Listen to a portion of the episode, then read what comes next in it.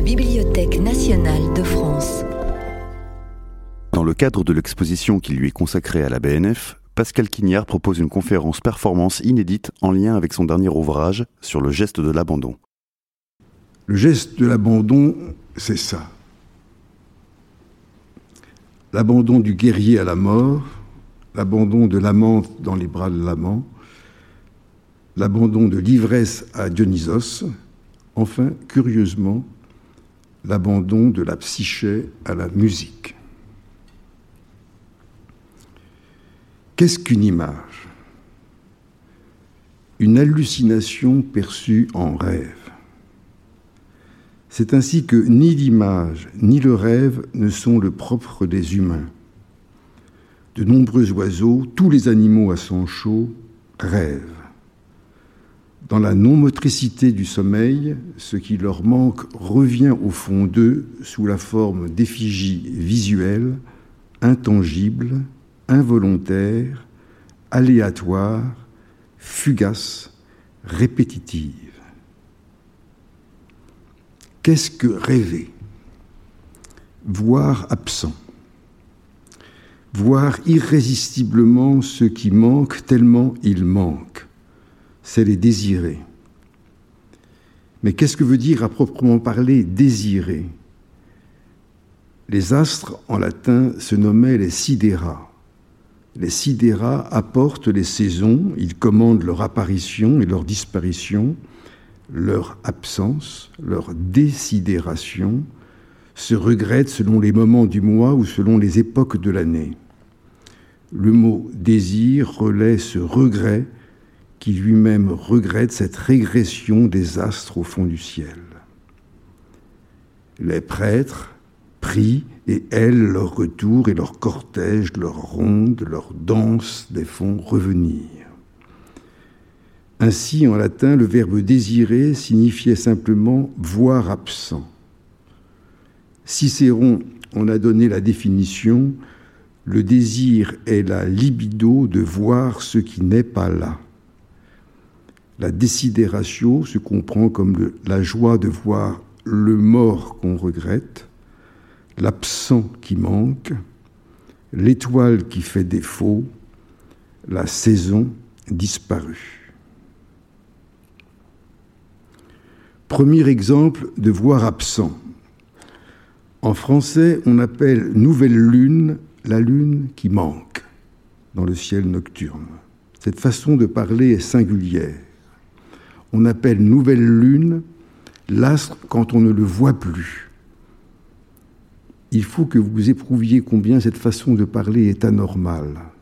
On ne voit rien, on voit la lune absente dans le ciel et on dit elle est neuve. En grec, on dit d'une même façon c'est la néoménie. Et on sonne la trompette, on enguirlande la statue d'Hécate, on appelle l'appel, on appelle calaré les calendes calaré, renvoyés aux calendes grecques c'est renvoyer au perdu qui creuse son vide au fond de la demande. Deuxième exemple de voir absent. En français, on appelle grossesse le sang qui manque chez les femmes. La femme découvre qu'elle est enceinte en voyant absent le sang lunaire, en découvrant bloqué au fond de son corps l'hémorragie mensuelle. Françoise Héritier a écrit des pages très saisissantes sur le lien que les humains sont seuls à faire entre coït sexuel, sang absent, naissance des nourrissons neuf mois plus tard. Dans cette séquence d'événements très particuliers, dyschroniques, que seule l'humanité rapproche entre eux, dans cet étrange récit qui dure dix mois lunaires, le signe, c'est le sang absent, l'action, c'est la naissance, l'effet, c'est l'enfant. C'est ainsi que la femme, quand elle souhaite devenir mère, souhaite ardemment voir absent son sang mensuel ou lunaire. Cette absence de sang entre ses jambes, très curieusement, on l'appelle un bébé. Tel était ce qu'on appelait jadis le secret des femmes. Qu'est-ce qu'une image archaïque? De l'image onirique, involontaire, qui est passive, que subissent les oiseaux, les fauves, les animaux domestiques, les hommes, les femmes, les enfants, les fœtus eux-mêmes au fond de leur brusque sommeil, je passe à l'image archaïque, plus volontaire encore qu'elle soit très proche de l'hallucination affamée, carnivorique et surtout active. Dans les grottes préhistoriques, une hallucination de forme, de silhouette, monte de la paroi obscure. Ce que le rêveur obtient du sommeil, le chasseur chaman sibérien le demande à la drogue l'humanité perçue dans les failles et les saillies et les surplombs que le flambeau animait et sculptait, dans l'inégalité des roches, des formes redoutées, des silhouettes admirées, des souvenirs de proie, des figures d'autres mondes, des hantises. Elle les souligna avec les braises qu'elle obtenait de son propre flambeau qui les créait sur la paroi. Dans le voir absent propre à l'image archaïque, le désir prend une forme progressive. En elle, ce qui est halluciné affleure. De même qu'une image manque derrière l'image de notre corps, qui est celle de la scène qui nous fit, de même, dans toute image archaïque, une image manque derrière l'image qui se produit sous les yeux. On est dans l'instant d'avant une image archaïque immine. Vous voyez l'homme à la tête d'oiseau du 18e millénaire de Lascaux. Vous suivez la ligne horizontale. L'homme à la tête de corbeau n'est pas tombé. Une étrange motricité habite cette première figuration humaine de notre espèce. L'homme à tête de corbeau ouvre ses bras, écarquille ses bras, commence sa transe. Il est tombant en arrière. Il rêve encore puisqu'il est érigé. Son dos n'a pas encore touché le sol, l'image finale manque. Nous ignorons le mythe paléolithique qui anime le mouvement de la scène. Mais nous savons au moins ceci. On est dans l'instant d'avant, l'action n'est pas finie dans l'image.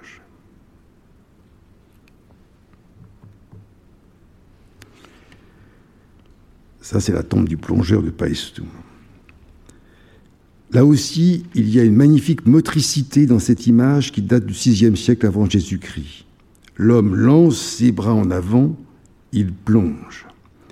Il n'est plus sur les pieds rectangulaires de l'acropole de Paestum, mais il n'a pas touché encore la mer Tyrrhénienne.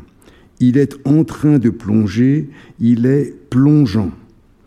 Son corps n'est pas encore immergé dans le flot vert de la mer, l'image finale manque. Nous ignorons le mythe grec. Dans quel monde se retrouvera le Kouros quand il aura percé la surface de l'eau? Se retrouvera-t-il comme une âme en peine de vie et de sang dans le monde des morts? Renaîtra-t-il comme dans le mythe de l'Anodos de Dionysos, où le dieu remonte tout petit enfant du fond des eaux? Nous savons au moins ceci, qu'on est dans l'instant d'avant le mouvement n'est pas achevé dans l'image, de même que le corps dans le rêve est une motricité arrêtée, l'image sur la paroi est une motricité arrêtée.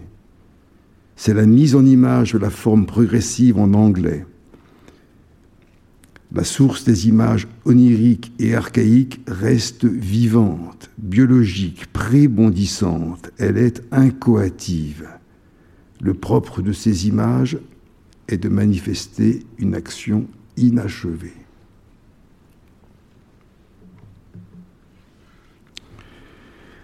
Comme le prédateur épie sa proie pour la tuer, le guerrier que vous voyez casqué et accroupi derrière le puits épie son adversaire qui est en train de venir derrière le palmier avant de bondir, l'assaillir, le tuer. Par chance, pour cette image grecque nous avons le mythe. Il faut monter en voiture jusqu'en haut de la petite ville. Arrivé sur la colline de Tarquinia, dans un champ d'avoine, on descend sept ou huit marches. La fresque se tient là, tout de suite, juste devant nous, au-dessous des taureaux érigés qui se confrontent au centre de la chambre funéraire. Dans l'obscurité, la peinture est incroyablement belle, blanche et rose, plutôt que jaune et rouge comme elle semble sur les photographies qu'on en a faites. C'est une des plus fraîches et paisibles peintures du monde. Paisible, c'est du moins ce qu'elle semble. Il faut la lire à partir de la droite car son sens est funeste. Le jeune cavalier se dirige vers la gauche. Le magnifique cheval blanc vient de la droite et se dirige vers la gauche, vers l'ouest, vers la mort. Celui qu'on voit avant tout, celui dont la beauté domine la scène, c'est Troïlos, chevauchant lentement un cheval blanc immense dans la paix. C'est le soir. Il vient de quitter les portes C. Il va faire boire son cheval à la fontaine, sous le palmier. On sait que c'est le soir parce que sous le cheval, entre les jambes de l'immense cheval blanc, le fresquiste de Tarquinia a peint un soleil rouge qui se couche. Regardez, le soleil est déjà à demi plongé sous l'horizon. Chevauchant son cheval immense, le jeune Troïlos tient ses rênes dans la main droite.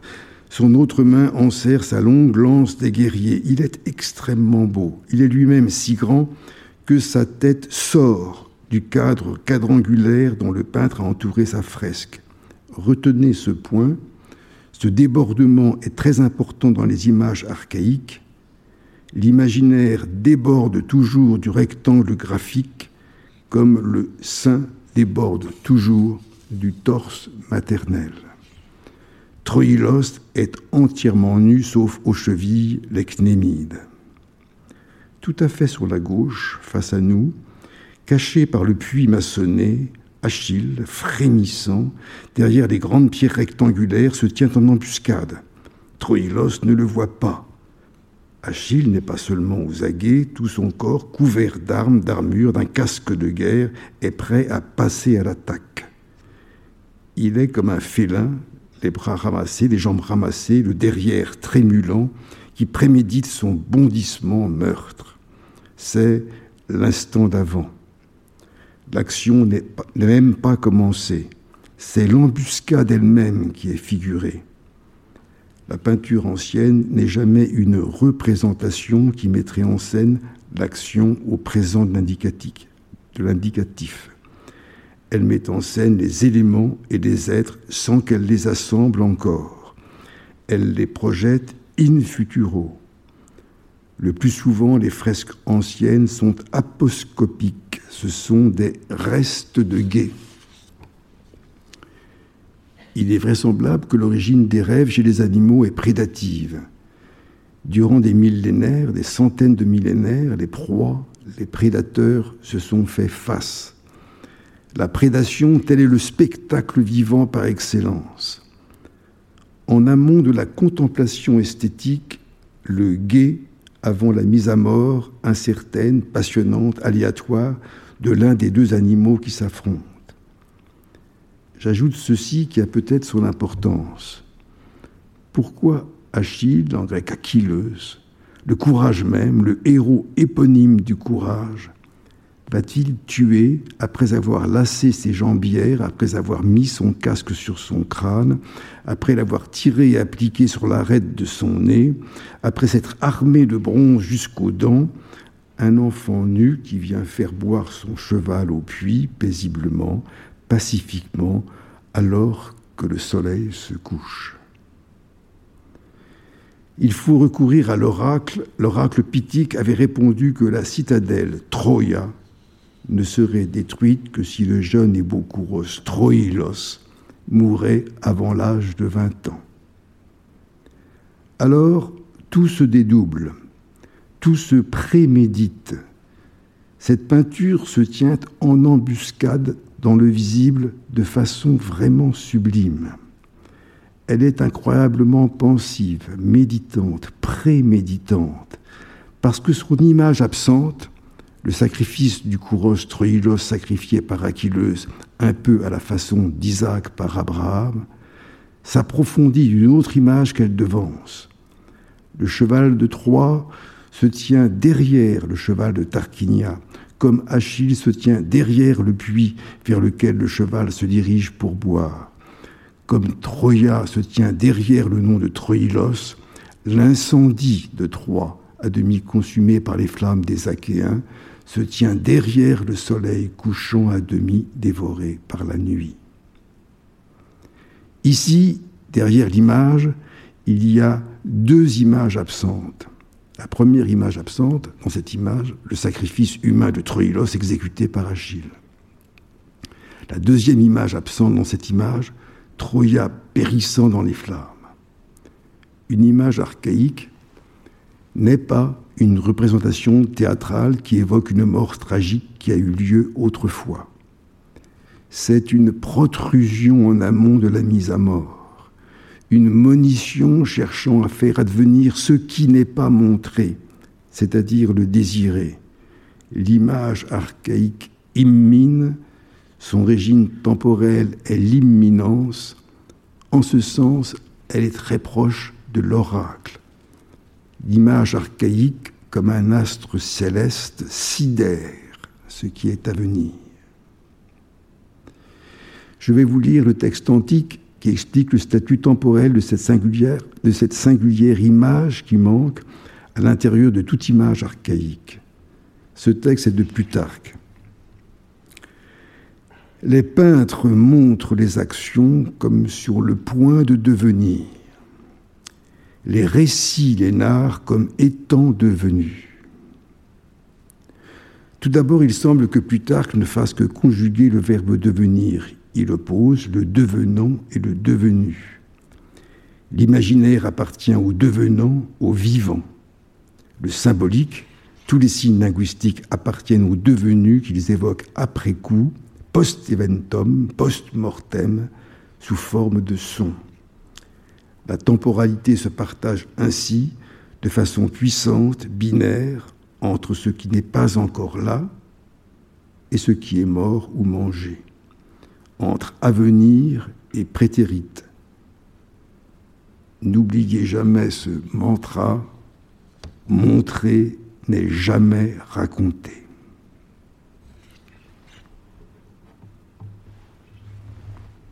Ah, c'est très sublime.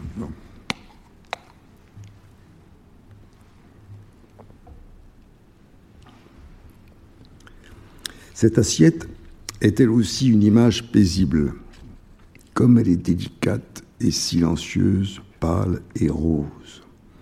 Ce qu'elle montre est terrible. La carapace de la tortue, dont vous voyez l'écaille au centre de l'assiette, c'est la lyre.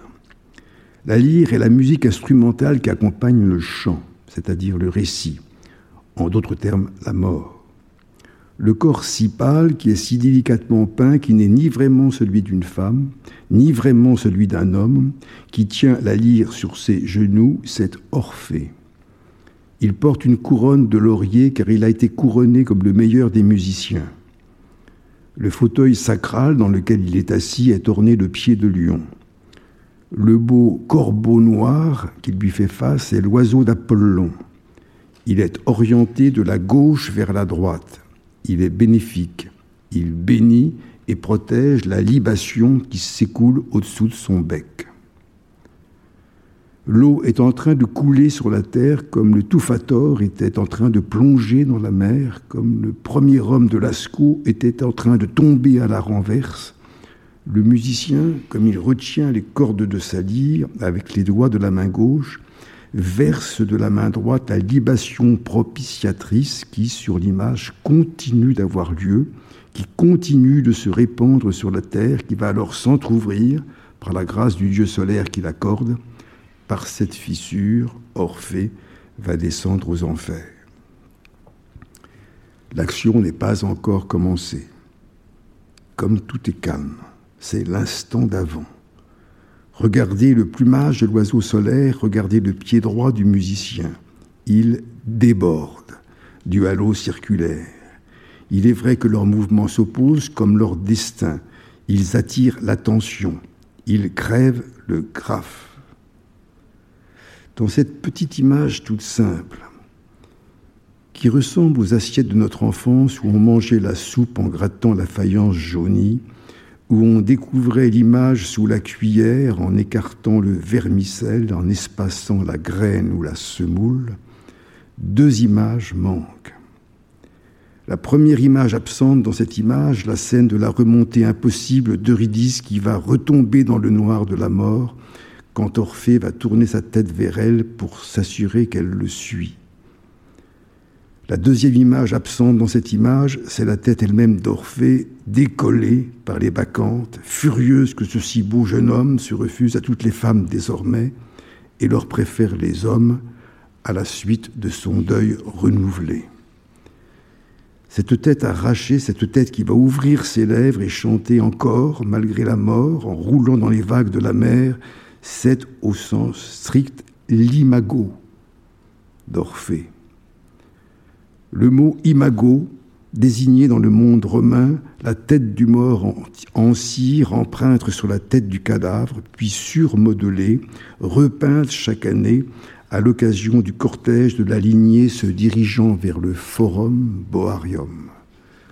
Tous les ans, les pères vivants de chaque tribu sortaient de l'armoire de l'atrium les imaginaises, les images, c'est-à-dire les têtes tranchées à mi-cou des ancêtres, on les fixe au bout des lances, et toute la bande généalogique va défiler dans les rues de la ville, les têtes des aïeux en tête des têtes des pères vivants, tel est le défilé des images.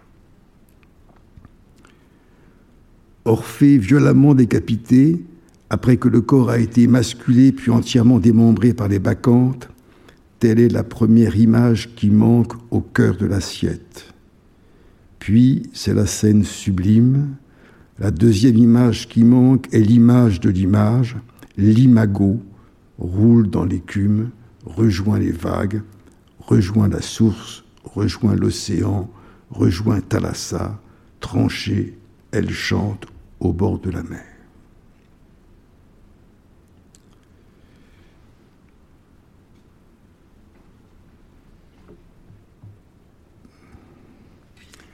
Dans l'écriture, dans l'écrit, plus sacrificiellement encore, même le son qui dominait l'invention de la langue parlée s'éteint.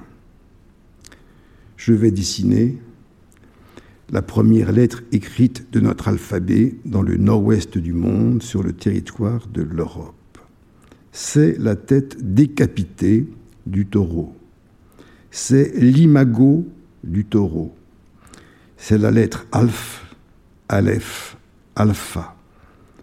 On est au quatrième millénaire avant Jésus-Christ, c'est l'origine de la lettre A. Voyez comme elle quitte la figuration en se tournant légèrement dans l'espace. Comme les rêves qui ignorent le temps, voyez comme les formes des images archaïques changent peu, même si elles tournent sur elles-mêmes. Juste la corne gauche du taureau, qui s'est un peu élimée en plus de 6000 ans d'écriture. Je récapitule. La tête arrachée au tronc, c'est la mort orphique. Les quatre membres écartelés puis dévorés crus par les ménades, c'est la mort dionysiaque les deux bras ramassés, les deux pieds joints, le corps accroupi, l'arrière-train qui remue, tel est le graphisme du bondissement.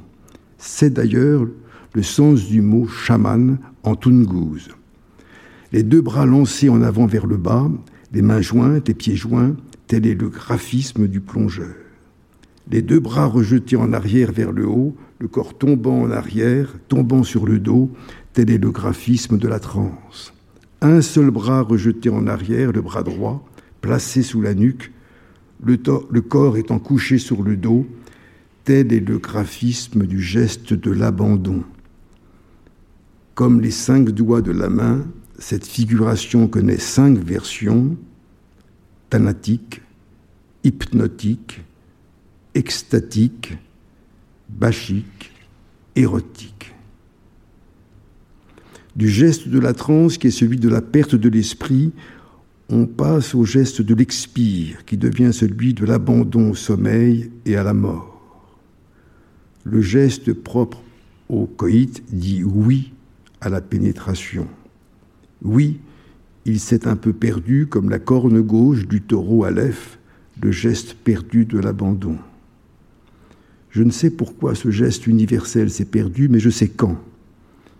Il s'est perdu avec les héros qui aimaient tant la mort. Il s'est perdu avec le Dieu monothéiste.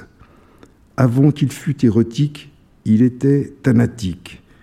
Durant des millénaires, le bras droit se relevait, se repliait sous la tête, le guerrier offrait son cou ou son cœur à la pointe du glaive ou au fer de la lance. Puis, l'amoureuse, son flanc, son ventre, son sexe. Puis, l'extatique abandonna l'ensemble de son corps à l'intrusion du Dieu. Puis, l'amoureux du vin, tenant la coupe dans sa main gauche, le bras droit placé sous la nuque, se mit à perdre l'esprit dans l'ivresse et dans le chant bouleversant de la musique.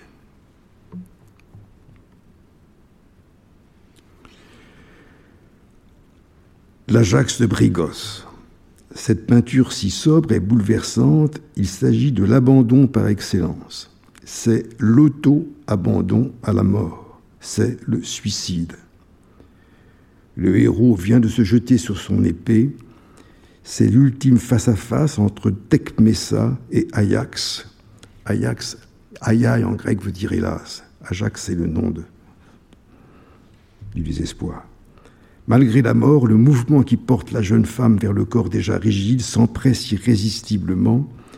Il conserve quelque chose de l'amour qui les a unis. Tecmessa, les cheveux défaits dans la douleur, se penche sur le corps de celui qu'elle aimait tant. Elle s'apprête à étendre avec douceur, des pieds à la tête, une étoffe pour soustraire son corps nu au froid de l'air, au regard du groupe, à la prédation des animaux, au bec si affamé et si fiévreux des oiseaux. Tecmessa est sur le point de rendre le corps du mort à jamais invisible, tout le corps nu est tourné vers elle, la tête rejetée en arrière, reposant sur son bras droit, tant qu'il a consenti à la mort qu'il s'est finalement donné. Le fourreau, en latin la vagina, erre autour des deux corps, elle flotte au-dessus de la tête renversée d'Ajax.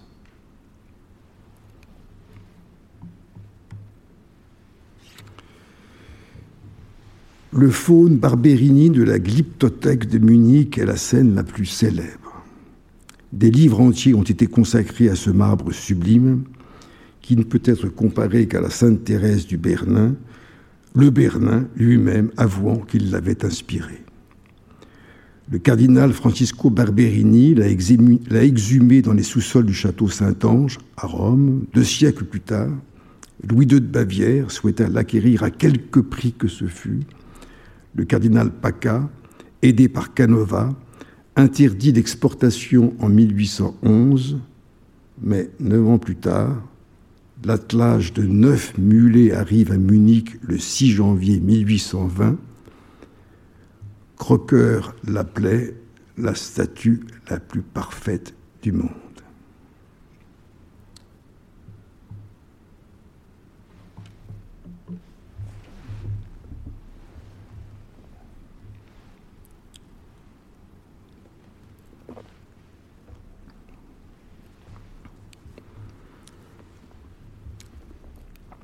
Ariane est endormie sur le genou d'Hypnos.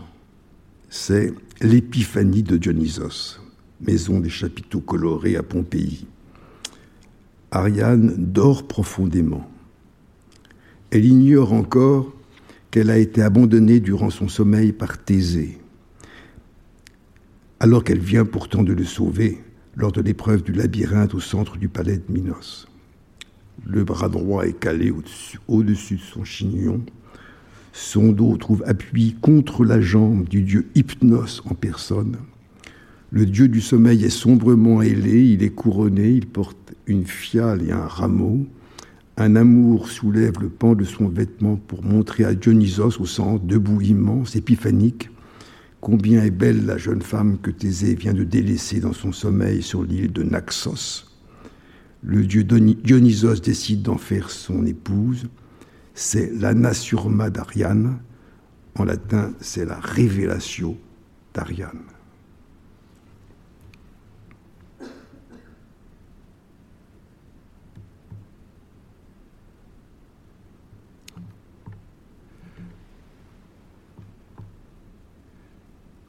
En fait, c'est l'image que j'ai prise ensuite. Il fallu beaucoup de temps pour percevoir derrière ce dieu Onéros, ce dieu Hypnos, avec ses ailes noires et bleues. Et je trouve ça extrêmement fascinant. Je, reviens à, ma, à ma suite. C'est la scène la plus fréquente. L'image la mieux documentée de l'abandon est celle de l'extase dionysiaque où le vin et l'olos se mêlent et peut-être se confondent. Cette scène du banquet date du 5e siècle. Le son de l'olos est projeté de la gauche vers la droite en signe bénéficiant. Le pais, l'enfant, le pais au sexe pointu et enfantin, les joues toutes gonflées et les rastes étendus sur la clinée, le visage barbu, se font face. Le banqueteur couronné à la tête renversée en arrière, juste sous l'arrivée du souffle de la flûte dionysiaque, la bouche entr'ouverte les yeux levés au ciel. La psyché, l'âme, la psyché émue par le chant a quitté le corps, le bras droit est rejeté derrière la nuque, regardez comme l'abandon est total, regardez comme les doigts sont déliés, dans sa main gauche il tient encore à peine la coupe de vin qui l'enivre, il s'abandonne tout entier au vertige de l'ivresse dionysiaque, au plaisir de la musique qui, elle aussi, est un voyage dans l'autre monde.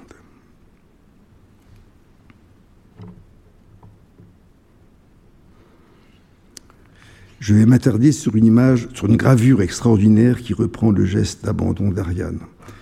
Gravure qui appartient d'ailleurs à la BNF. Elle date de 1640. Elle est parisienne, elle est de Claude Mélan.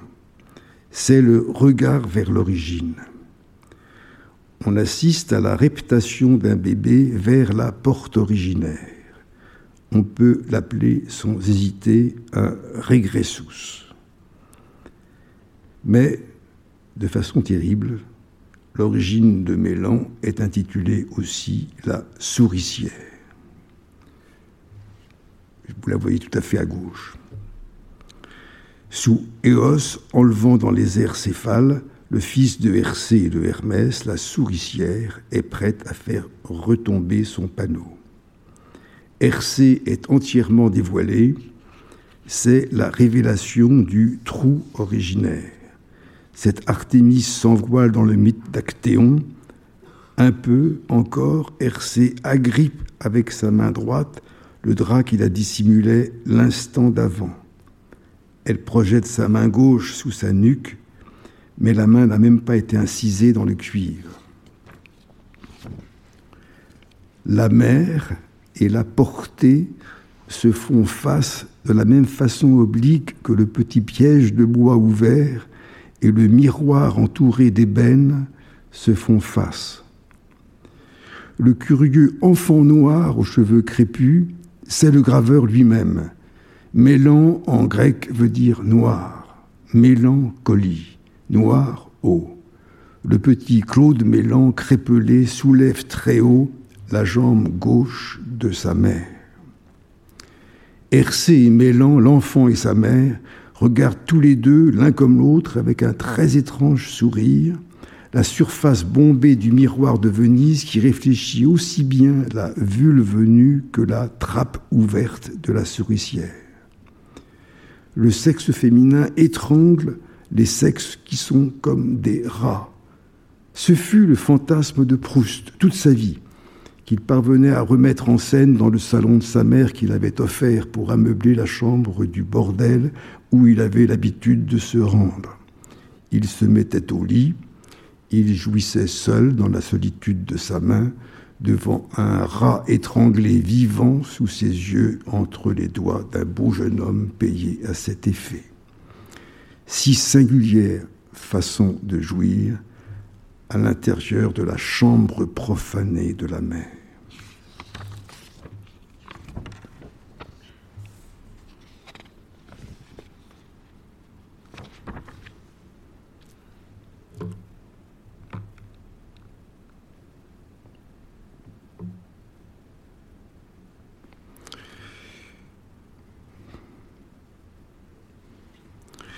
Je vous ai montré l'imago qui persiste au, au, cœur de la lettre alpha, aleph, alpha, a.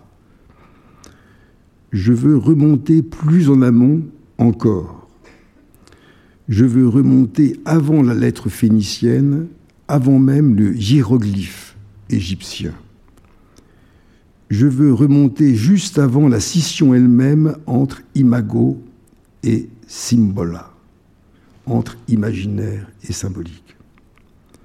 Le signe symbolique par excellence est celui de la négation, car la négation n'existe pas dans le réel. Même le rêve, le pays des images, ignore la négation. De quelle manière l'image en personne, l'image en tant que telle, en amont du symbole, peut-elle commencer à être négative. Le signe, pour qu'il devienne signe, doit quitter l'image. Irreprésentant, il est irreprésentable.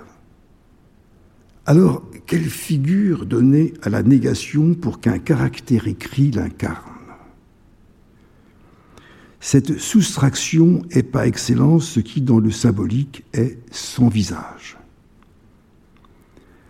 Comment l'anéantissement va-t-il anéantir les silhouettes? Comment figurer la lune absente dans le ciel qu'on appelle nouvelle lune? Le ciel vide n'est pas une image.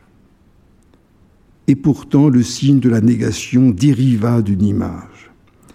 Et cette image que je vais faire sous vos yeux se situe entre les bras rejetés en arrière et le geste de l'abandon à la mort. Je vais vous montrer sa naissance. J'espère qu'il y a une psychanalyste ou un psychanalyste dans cette salle, car il faut savoir distinguer entre la négation, la castration, la décapitation. Entre nous, les trois font mal. Mais la négation, c'est le plus terrible. La palette Narmer est intacte. C'est un schiste vert sublime, vert bleuté, d'une incision merveilleuse. Elle est haute de 64 cm. Elle date de la fin du 32e siècle avant notre ère. Elle est dédiée à Narmer III. Au recto de la palette sous la déesse vache, au deuxième registre, vous voyez les dix cadavres décapités et émasculés. Leur pénis est posé sur leur tête coupée, sauf un. Les anthropologues ont consacré de nombreux articles à cette exception. C'est peut-être le début d'un signe numérateur, selon Viviane Davis, dans une étude au titre sublime a Forgotten Member. Le motif de la castration est simple. Empêcher la reproduction des vengeurs. Empêcher la vendetta interminable dans le monde des vivants. Les castrés ne se reproduisent pas. Le motif de la décapitation est simple. Empêcher la motivation de la vengeance chez les morts. En séparant leur tête de leur corps, on écarte le bras de la mémoire. Après avoir disjoint les têtes et les corps, on ne ramenait à Pharaon, comme des scalps, que les sexes des guerriers morts. Au troisième registre, deux léopards serpents cernent le creux de la palette. Il est destiné à recevoir l'odeur merveilleuse, les couleurs d'éternité, le phare. Le quatrième registre est celui qui nous intéresse.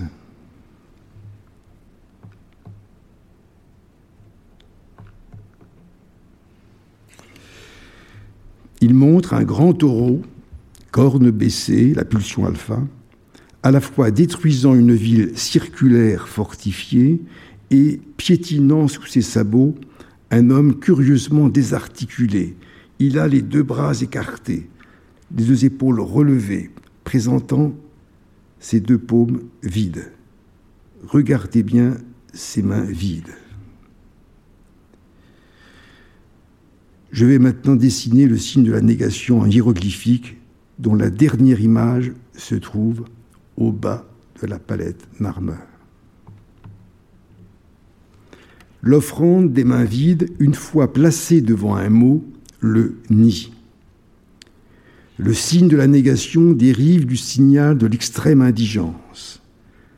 La négation naît de l'impuissance originaire, être nul, avoir les mains vides. Vous savez que j'aime beaucoup les oiseaux.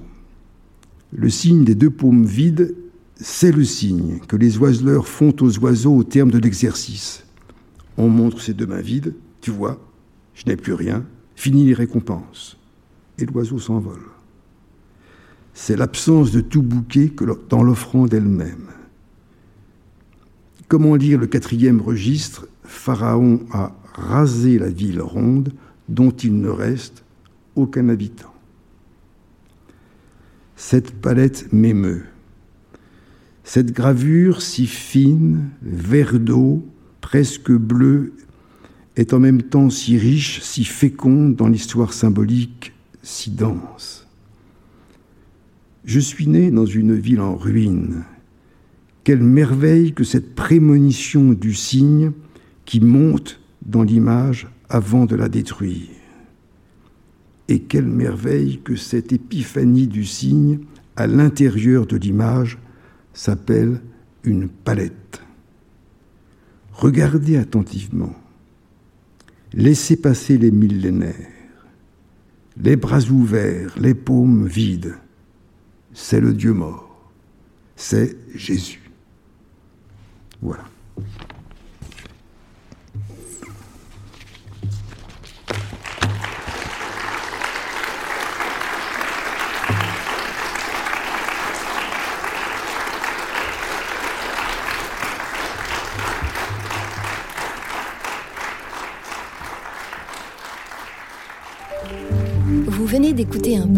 De la Bibliothèque nationale de France. Retrouvez les conférences, rencontres et créations de la BNF sur toutes les plateformes de podcast ainsi que sur le site bnf.fr.